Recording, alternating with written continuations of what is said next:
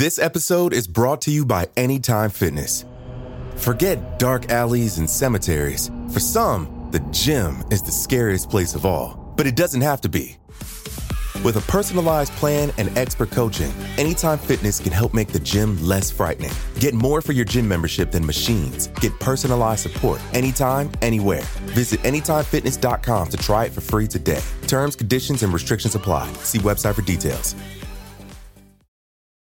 This is your last chance to enter the Ohio Lottery's Fun Turns 50 promotion. Score $3,500 in two tickets to the epic party at the Rock and Roll Hall of Fame, where you could win part of another $400,000 in cash prizes. Enter the new 50th anniversary scratch off or $50 worth of eligible non winning $5 or $10 scratch offs and My Lotto rewards through the Ohio Lottery app. Hurry up! The last entry deadline is May 13th. Lottery players are subject to Ohio laws and commission regulations. Play responsibly.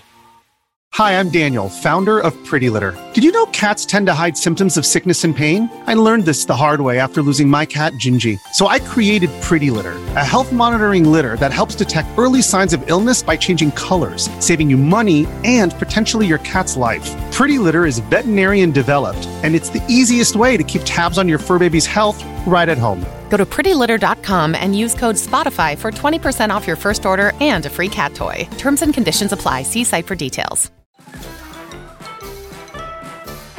On an autumn evening in 1879, just outside of San Antonio, Texas, a 19 year old cowhand by the name of Jeff Smith stood beside the big top of a visiting circus.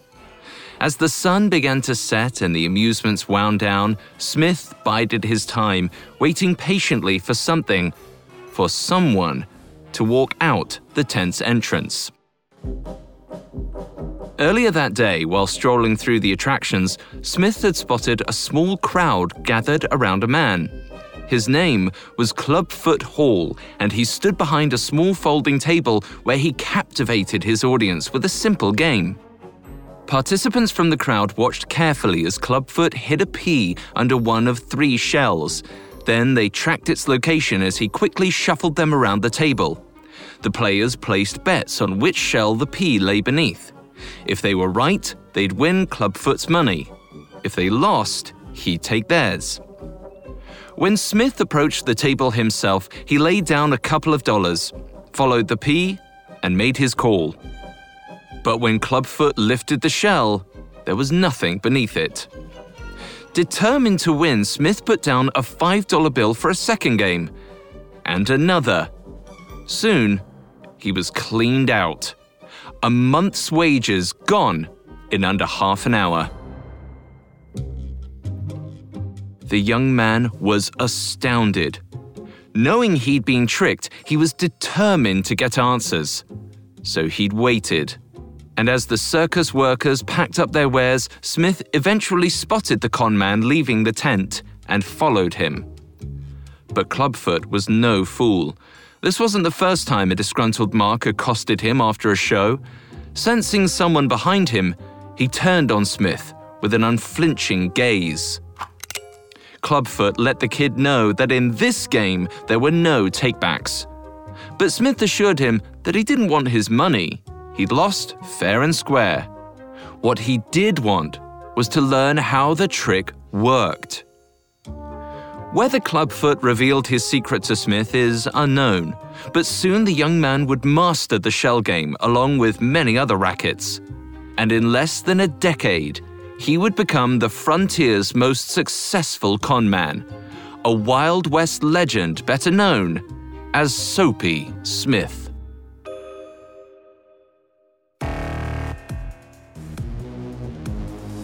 Welcome to Con Artists, a Parcast original. I'm Alastair Murden. Every week, we peel back the layers of history's greatest deceptions and tell the stories of the hustlers, swindlers, and fraudsters that orchestrated them. I'll dive into their psychology, break down their tricks, and explain why anyone might fall for a con. You can find all episodes of Con Artists and all other Parcast originals for free on Spotify or wherever you listen to podcasts. To stream Con Artists for free on Spotify, just open the app and type Con Artists in the search bar. At Parcast, we're grateful for you, our listeners. You allow us to do what we love. Let us know how we're doing. reach out on Facebook and Instagram at Parcast and Twitter at Parcast Network. This week, we'll meet Jefferson Randolph Soapy Smith, a notorious con artist whose 18 year career became the subject of American frontier law. Today, we'll hear about the events that inspired Soapy to pursue a life of scams, the racket that earned him his name, and the beginning of the conman's criminal empire. Next week, we'll explore what led Soapy to take his operations from Denver to the far north territory of the Klondike in Skagway, Alaska. And finally, we'll recount the violent events that led to his untimely end.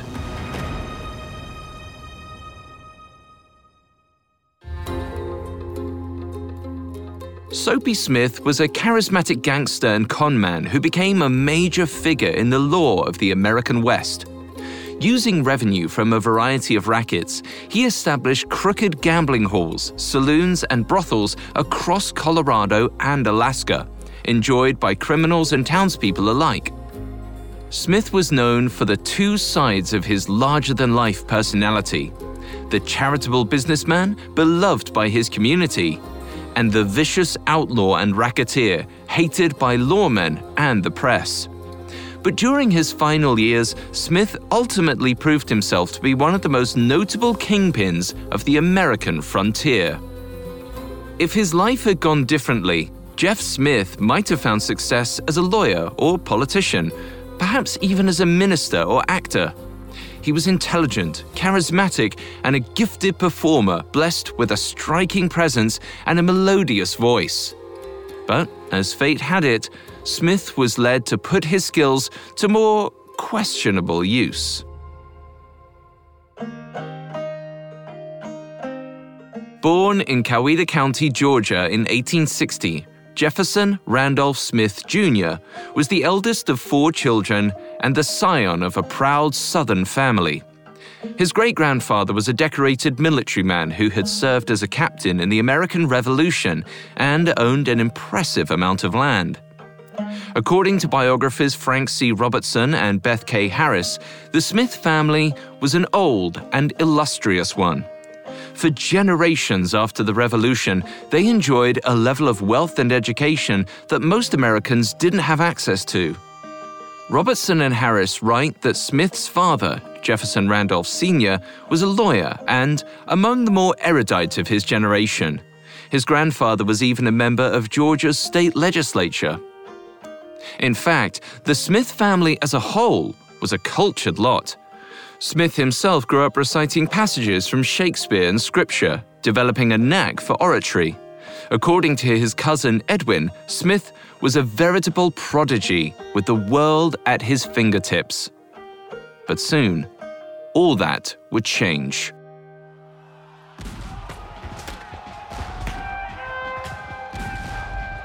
The Civil War, and specifically Sherman's March, devastated the Smith family's fortunes. In 1876, when Smith was about 16, the family left Georgia under financial pressure. They moved to Round Rock, Texas, where land was cheap and his father believed he could revive his career as a lawyer. But this was never the case. Smith's father was afflicted with alcoholism, and though he lived into his 80s, his drunkenness made him useless both at work and at home. Smith's father's drinking problem may give us a clue as to what led Smith to a life of crime. According to criminologist Joan McCord, researchers found a correlation between paternal alcoholism and criminal behavior in sons. McCord explains that this may be due to bad socializing environments. Many children of alcoholics become witnesses or victim to aggression, often sparked by addicted parents. Though we don't know the details of Smith's home life at the time, his father's alcoholism suggests that Smith most likely grew up in such an environment. But while Smith's relationship with his father may have been wrought with stress and hardship, Smith adored his mother, Emily, and enjoyed a strong bond with her. If his father's neglect laid the groundwork for a life of crime, his love for his mother may have instilled in him the desire to look after others. In 1877, when Smith was just 16, Emily passed away, leaving the teenager alone with his alcoholic father and three younger siblings.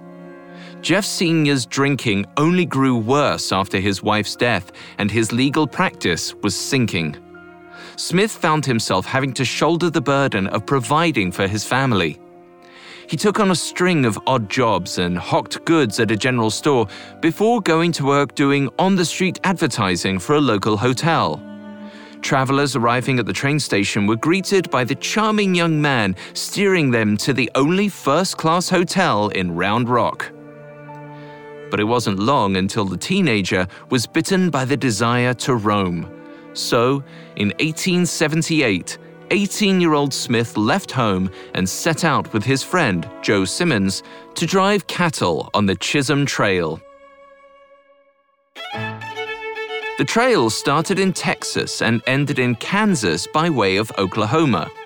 And though its distance only stretched a few states, the trip could take two to three months to complete.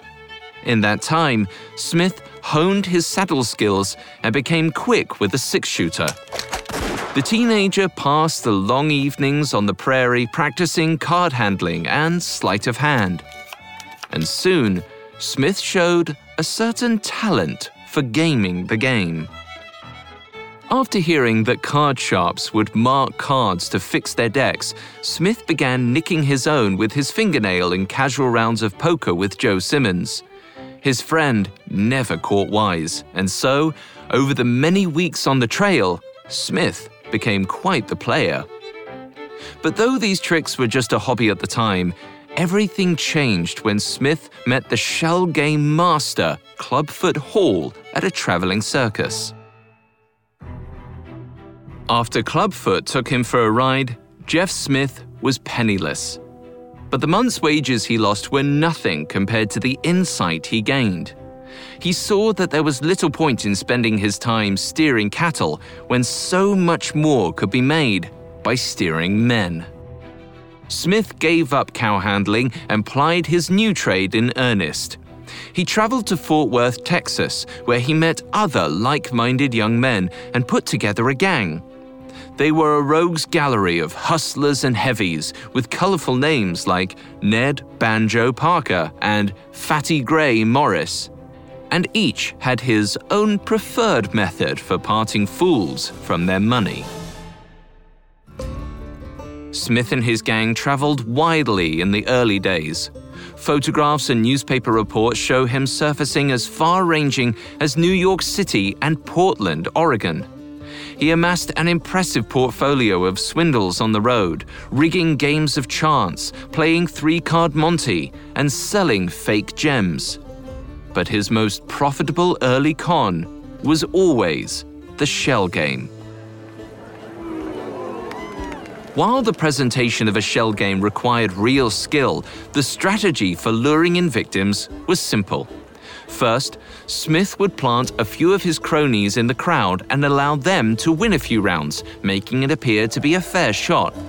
Then he would use these seemingly easy victories to reel in a mark. The victim, confused that the game suddenly seemed a lot trickier than it had been a moment ago, would pony up until he lost his nerve or ran out of cash. Then Smith and his accomplices would repeat the pattern with another mark. Smith had a preternatural knack for the ebb and flow of the game. When he decided that a particular crowd had been tapped, he'd simply pretend to lose his winnings to one of his men and move on. He would make a show of it, throwing up his hands and lamenting that he wouldn't be able to pay for a room that night. Then he would meet up elsewhere with his gang to divvy up the loot. The act ensured that no one would accost him after the game. None of his victims had any reason to try and get their money back from a seemingly broke swindler. The shell game was reliable for a quick buck, and it would remain in Smith's arsenal throughout his career. But he would soon develop another racket that promised a much larger haul. This con would not only make Jeff Smith a mint, it would give him the infamous nickname he'd carry with him throughout his life. Coming up, Jefferson Randolph Smith creates his signature scam and becomes the legendary Soapy Smith. This episode is brought to you by Anytime Fitness. Forget dark alleys and cemeteries. For some, the gym is the scariest place of all, but it doesn't have to be. With a personalized plan and expert coaching, Anytime Fitness can help make the gym less frightening. Get more for your gym membership than machines. Get personalized support anytime, anywhere. Visit AnytimeFitness.com to try it for free today. Terms, conditions, and restrictions apply. See website for details. This episode is brought to you by Etsy. Looking to instantly upgrade your Mother's Day gift from typical to meaningful? Shop Etsy. Now until May 12th, get up to 30% off personalized jewelry, style, decor, and so many other items mom will love. And if you want her to know you put a ton of thought into her present, use gift mode. Gift mode on Etsy takes the stress out of gifting so you can easily find well crafted, original, and affordable pieces from small shops. Just tap or click gift mode on your Etsy app or Etsy.com. Then answer a few short questions about mom, and gift mode instantly gives you curated ideas based on hundreds of personas. Need something original and affordable for Mother's Day? Etsy has it. Shop until May 12th for up to 30% off gifts for mom. Terms apply. Now, back to the story. After his fateful meeting with a shell game artist in 1879, 19 year old Jeff Smith left his cowboy days behind him and became a traveling trickster. He plied his trade in Texas and recruited a trusted gang of scammers. Together, they traveled the country raking in cash with Three Card Monte, the shell game, and other cons. Around 1880, Smith and his gang made their way to Denver, Colorado. He was likely attracted to Colorado by its burgeoning cities and general lawlessness. Prospectors and settlers flooded the state so quickly, law enforcement struggled to keep up. By 1880, Denver was one of the largest cities in the West. Yet, even as the population rose toward 40,000, the police force numbered only a few dozen. With little to fear from the law and no shortage of marks to dupe, Denver was a con man's dream. But it was perhaps the time more than the location that was instrumental to Smith's success. Ever since the California gold rush 30 years earlier, the prospecting spirit of the frontier drove hundreds of thousands of Americans west, hoping to strike it rich. Few ever did, but the money they brought with them fueled the economy, creating a cascade of boomtowns across the region. As authors Frank Chester Robertson and Beth K. Harris write in their biography of Smith, the lure of quick money made every adventurer a potential sucker. Gambling dens, saloons, and burlesque theaters all prospered, along with small time swindles like Jeff Smith's shell game. By 1882, 21 year old Smith was working his cons on the sidewalks and storefronts of 17th Street, the center of Denver's thriving gambling trade. With the help of his growing gang, he plied a variety of sleight of hand tricks and other scams. But the most lucrative was as clean and simple as a bar of soap. The prize soap racket would become the most infamous con of Smith's storied career, both because of its novelty and his ingenious methods. Smith would first show up at a busy street corner in a stately looking wagon pulled by two handsome steeds. As a curious crowd assembled, he would open the back of the cart to reveal a container filled with bars of soap.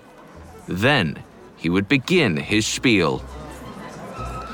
Smith captured his audience's attention with an ode to the salutary prospects of soap, especially his own formulation, which he called Soapoleon. He claimed that Soapoleon was concocted in his own laboratory, the fruit of years of research, and manufactured in his own factory. In truth, they were cheap bars that could be bought from any dime store, but his customers were unlikely to know the difference. Smith then insulted the gathering crowd's poor hygiene, declaring his zeal for the gospel of cleanliness. My mission in life is to get people to use soap and to get you to do it I am willing to pay you for it. He would then fold greenbacks worth $1, $5, 10, 20, 50, even $100 into some of the papers as he wrapped the soap. Without fail, a curious customer, one of Smith's shills, would then approach, pay his dollar, and open his bar of soap. Sure enough, tucked into the packaging would be a crisp $50 bill. The young man would whoop and holler, there really was money to be won. Without fail, customers would crowd around, eager to get in on the action. They would buy up as many bars as they could, happily paying the inflated price of a single bar worth over $30 today. To heighten the stakes, Smith would then declare that the $100 bill had not yet been claimed. People would begin bidding for the remaining soap in a frenzy, paying upwards of 5 or $10 a bar. The scam often raked in what would be thousands of dollars today. And in the span of just an hour or so, Smith and his men could walk away rich men. Soon, it became a staple in his bag of cons, and in all his years of doing the racket, he never gave away a single $100 bill. Through sleight of hand, he separated the money wrapped bars from the rest, distributing them to his own employees in the crowd without anyone the wiser. Smith always operated under the facade of a legitimate salesman, even going as far as to procure a license to sell. But sometimes the con was exposed, and Smith was arrested more than once. On one occasion, when the officer was depositing Smith at the town jail, they forgot the conman's first name. Instead, the policeman wrote in the ledger, Soapy Smith, and the nickname stuck. By the end of 1885, 25 year old Jeff Smith, now widely known as Soapy, was a fixture of Denver's nightlife. When he wasn't working, he could be found in the city's many saloons and music halls. And as fate would have it, it's there that he fell in love with a pretty young singer named Mary Noonan. When they met, Mary had a six week engagement in town at the Palace Theatre, and Soapy returned several times to see her perform. After one of her shows, a man became too forward with Mary at the bar, and Soapy intervened. As Mary recalled years later, Soapy gallantly protected her, beating the other man away with a cane. Though some witnesses claimed he used the butt of a revolver. Regardless, Mary was impressed. And after just a two month courtship, the couple were married. By the time Soapy met Mary, he was already a wealthy man. The lucrative prize soap racket had become a cornerstone of his growing enterprises in Denver. And though he wasn't the only con artist to pull the stunt, he was the most successful. This was in large part due to his elaborate and convincing presentation. While other members of his gang were masters of disguise who could easily change their appearance to fool a mark or evade capture, Soapy took a different approach. Rather than blending in, he wanted to stand out. His most prominent feature was a distinctive black beard, which he grew in his early 20s to make himself appear older and more authoritative. To truly look the part of a business magnate, he wore sharp black suits, accented by expensive cravats, and a watch hanging from a heavy gold chain. It did the trick, and both his allies and his adversaries described him as an unscrupulous entrepreneur through and through. But those who knew Soapy personally had a very different take on the con artist. To them, he was a loving, respectable husband to a genteel young wife, and surprisingly, a generous philanthropist. Many citizens in Denver knew Soapy for his charitable work. One man, who remembered seeing him hand out turkeys at Christmas time, described him as a kind of local Robin Hood. These folks no doubt knew how Soapy made his money, but were more impressed by what he did with it. Soapy kept these various aspects of his identity separate the criminal boss, the caring husband, and the charitable benefactor. But he immersed himself fully in each of the roles he played. This performative dimension of Soapy's personality could explain what made his cons so convincing. Because in order to adequately dazzle his marks, he first had to understand them. According to psychologists Thalia R. Goldstein and Paul Bloom, acting can train us to better grasp other people's perspectives. They describe a reciprocal relationship between performance and social cognition. If exercised, it can strengthen theory of mind, the ability to understand the thoughts, feelings, and intentions of others. Goldstein and Bloom explain that a year of acting training actually increases an individual's capacity for empathy. And Soapy, who had been reciting Shakespeare since he was a child, was no stranger to the craft. As opposed to many other con artists who display narcissistic or even sociopathic tendencies, Soapy Smith's strengths stemmed from the opposite empathy. He may have been able to shake down his marks so well because he had an uncanny ability to see things from their perspective. Like a great actor, he was able to get inside other people's heads. And it paid off. Through the rest of the 1880s, Soapy Smith continued to play his various roles and grew more successful in each. Shortly after their union, Mary gave birth to the first of their children. In 1888, 27 year old Soapy opened the Tivoli Saloon and Gambling Hall. It was a massively profitable venture filled with both straight and crooked offerings. Downstairs, customers could have a drink at the bar, while upstairs, they may be cheated out of their money in a game of poker. But alcohol and gambling weren't the only forms of entertainment available. Tivoli's stage was a convenient front for the sex work provided by its female employees. Men could watch young women dance, and if they offered more for a private encounter, they were unlikely to be turned down. Soapy also used Tivoli to gain sway with local law enforcement. Denver's police officers had long been known to drink at the saloons for free while on duty. But at Tivoli, Soapy supplemented the liquor with cash. With a shot of whiskey and a stack of greenbacks, every officer was encouraged to turn a blind eye to the club's backroom activities. But his influence didn't end with the police. Soapy endeared himself to the city's political leaders by aiding in their electoral efforts, going so far as to commit voter fraud. In one election, a single member of the Soap Gang allegedly cast nearly 300 votes for a candidate Soapy promised to help elect. Not even the local Christian ministry was free from his charms. Parson Tom Uzzell of the People's Tabernacle Church once encountered the con artist while giving a tour of the city to a woman named Isadora Leon. As Mrs. Leon later recalled, the parson introduced Soapy as the most infamous confidence man in America, and my friend.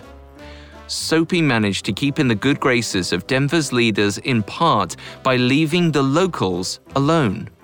He targeted outsiders almost exclusively, no matter how famous. In 1888, Australian prize fighter Ruby Bob Fitzsimmons came to Denver at the time, he was the reigning middleweight champion of the world and was flush with cash from his winnings in a recent fight. While out looking for a good time, Ruby Bob was invited by a man named Colin P. Huntington to visit Soapy's office. Once the boxer arrived, he soon found himself drawn into a poker game with the con man. He was on a roll at first, but before long, the cards turned against him. In the end, Soapy cleaned him out, and Ruby Bob lost what would amount to over $150,000 today.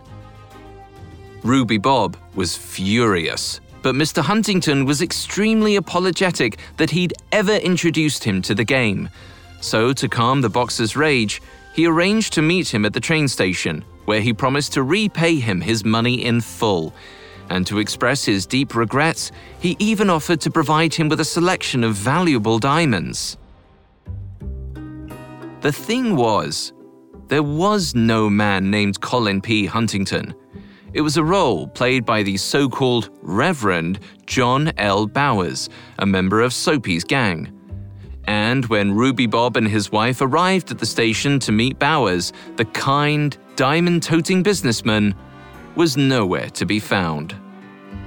Overhearing the perplexed couple, the station keeper knew exactly what had occurred and kindly explained the situation to the boxer and his wife.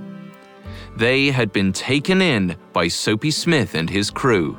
He saw it all the time. Ruby Bob was, once again, beside himself with anger. But the station keeper warned him Don't get excited, mister. It won't do you any good. That gang is too powerful. But while Soapy enjoyed his unchecked control over Denver's criminal underworld for a time, conflicts inevitably arose. And in a single summer, a pair of violent encounters threatened to knock Soapy Smith from his throne.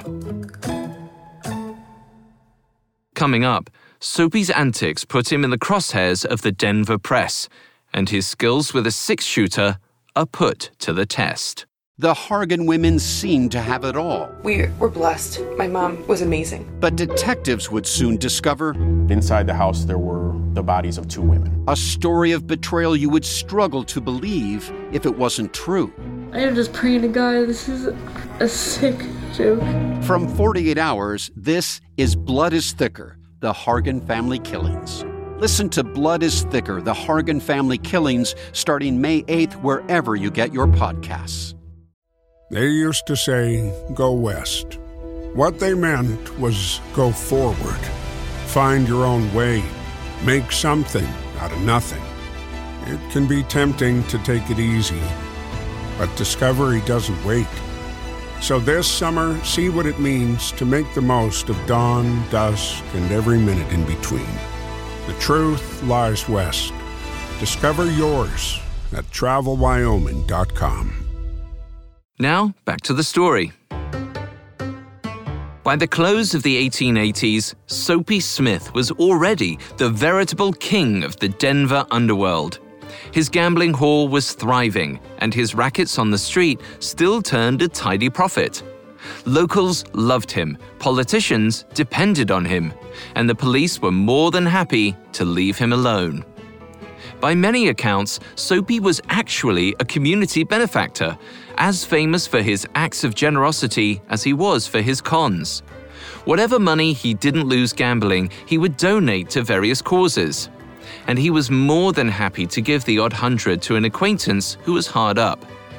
He was even known to tip newspaper boys 10 or 20 dollars, several hundred dollars today, for fetching him the paper.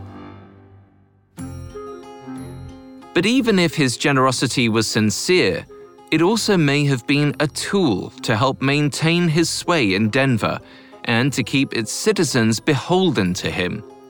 Essentially, Soapy was exploiting the norm of reciprocity, a phenomenon that suggests people feel the need to repay in kind when someone does them a favor.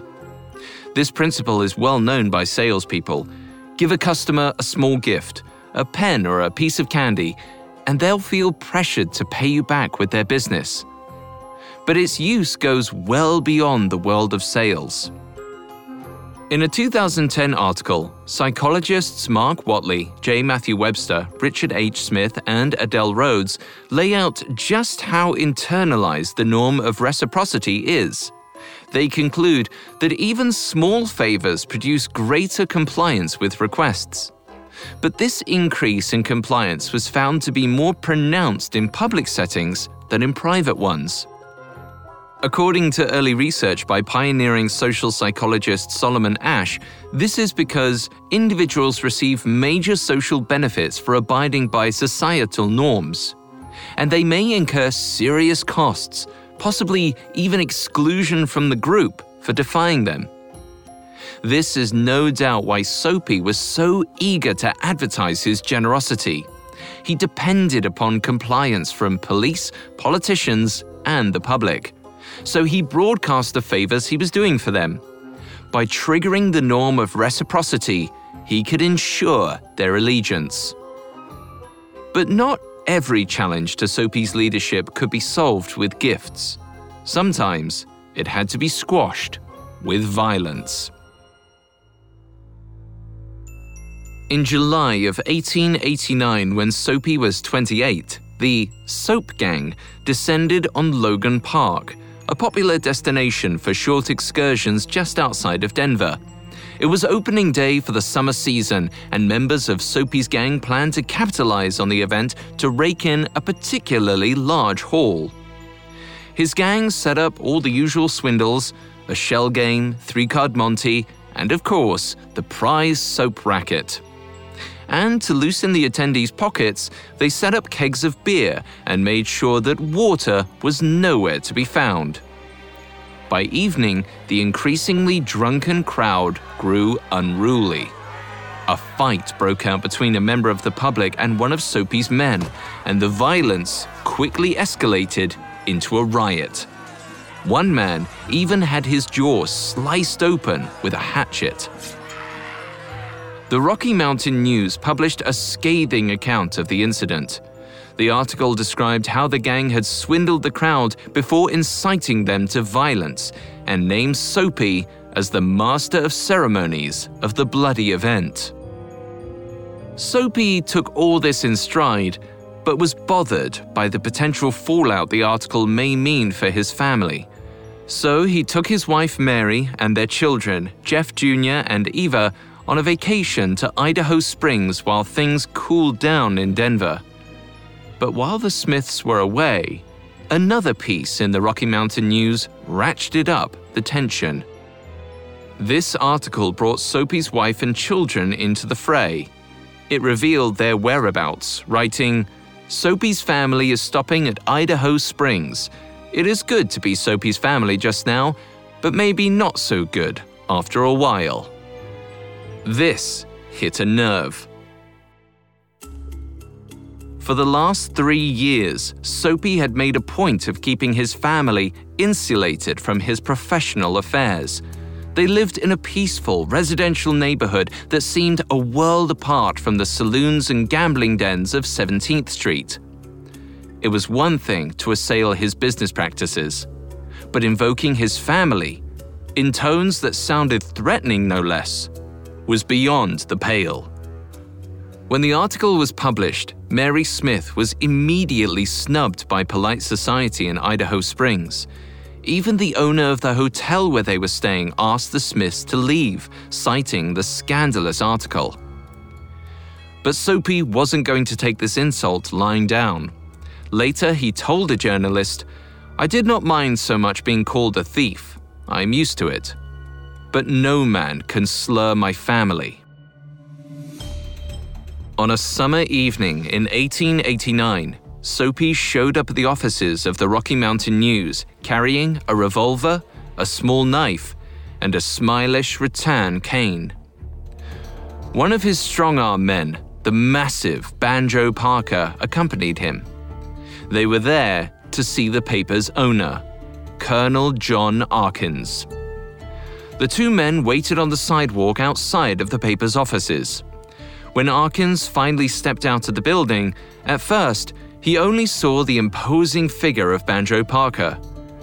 A moment later, Soapy emerged from behind his companion and strode toward Arkins, calling, Oh, John!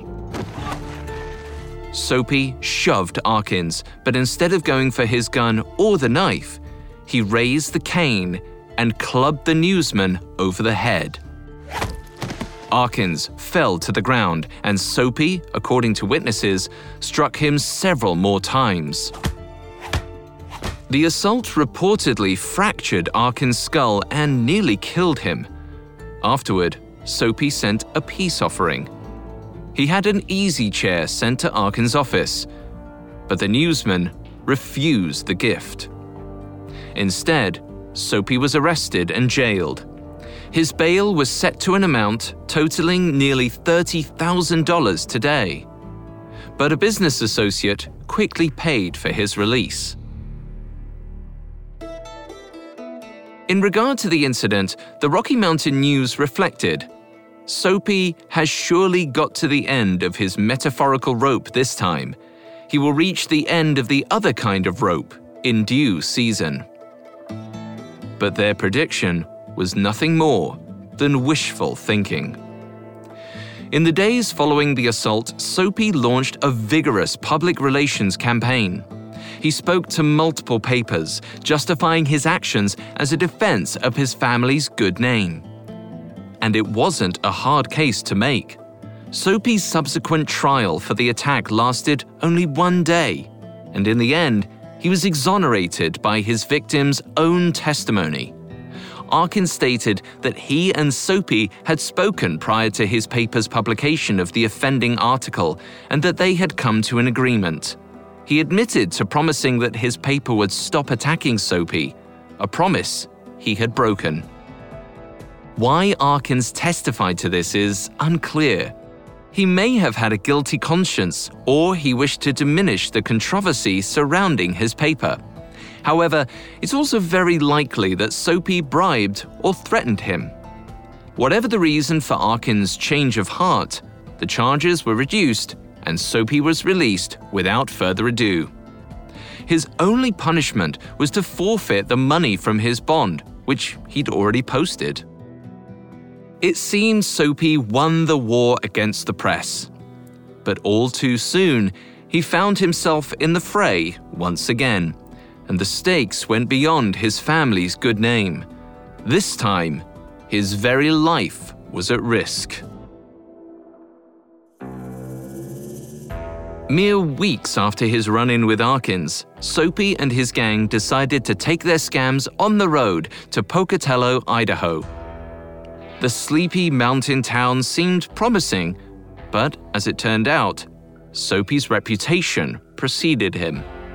Waiting at the station for Soapy were a pair of gunslingers who worked for a local gangster named Rincone Kid Kelly.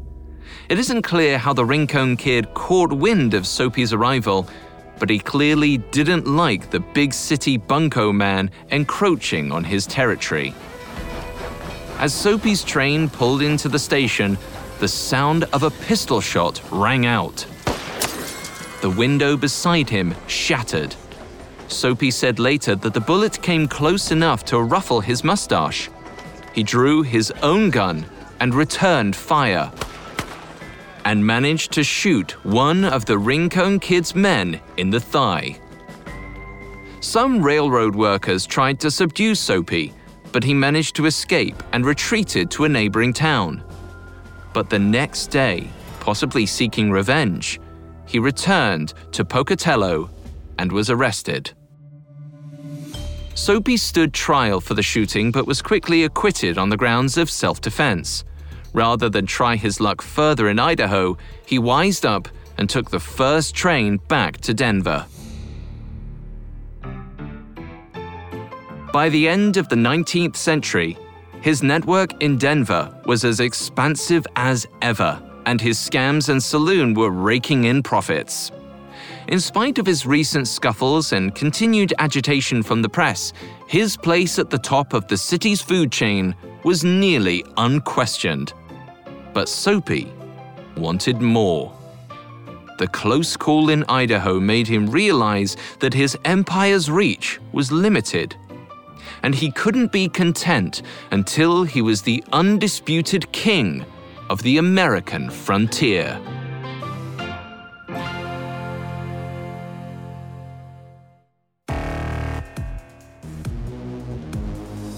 Thanks for listening to Con Artists. We'll be back next week with part two of Soapy Smith. We'll hear about Soapy's move to the boomtown of Creede, Colorado, his battle to reclaim his throne in Denver, and ultimately the violent showdown that brought his reign to an end.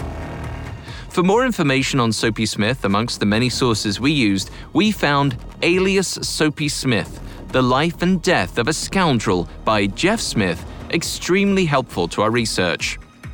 You can find all episodes of Con Artists and all other podcast originals for free on Spotify. Not only does Spotify already have all of your favorite music, but now Spotify is making it easy for you to enjoy all of your favorite Parcast originals like Con Artists for free from your phone, desktop, or smart speaker. To stream Con Artists on Spotify, just open the app and type Con Artists in the search bar. And don't forget to follow us on Facebook and Instagram at Parcast and Twitter at Parcast Network. I'll see you next time.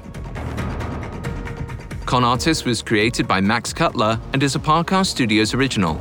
It is executive produced by Max Cutler, sound designed by Stephen Davies, with production assistance by Ron Shapiro, Carly Madden, and Isabella Way.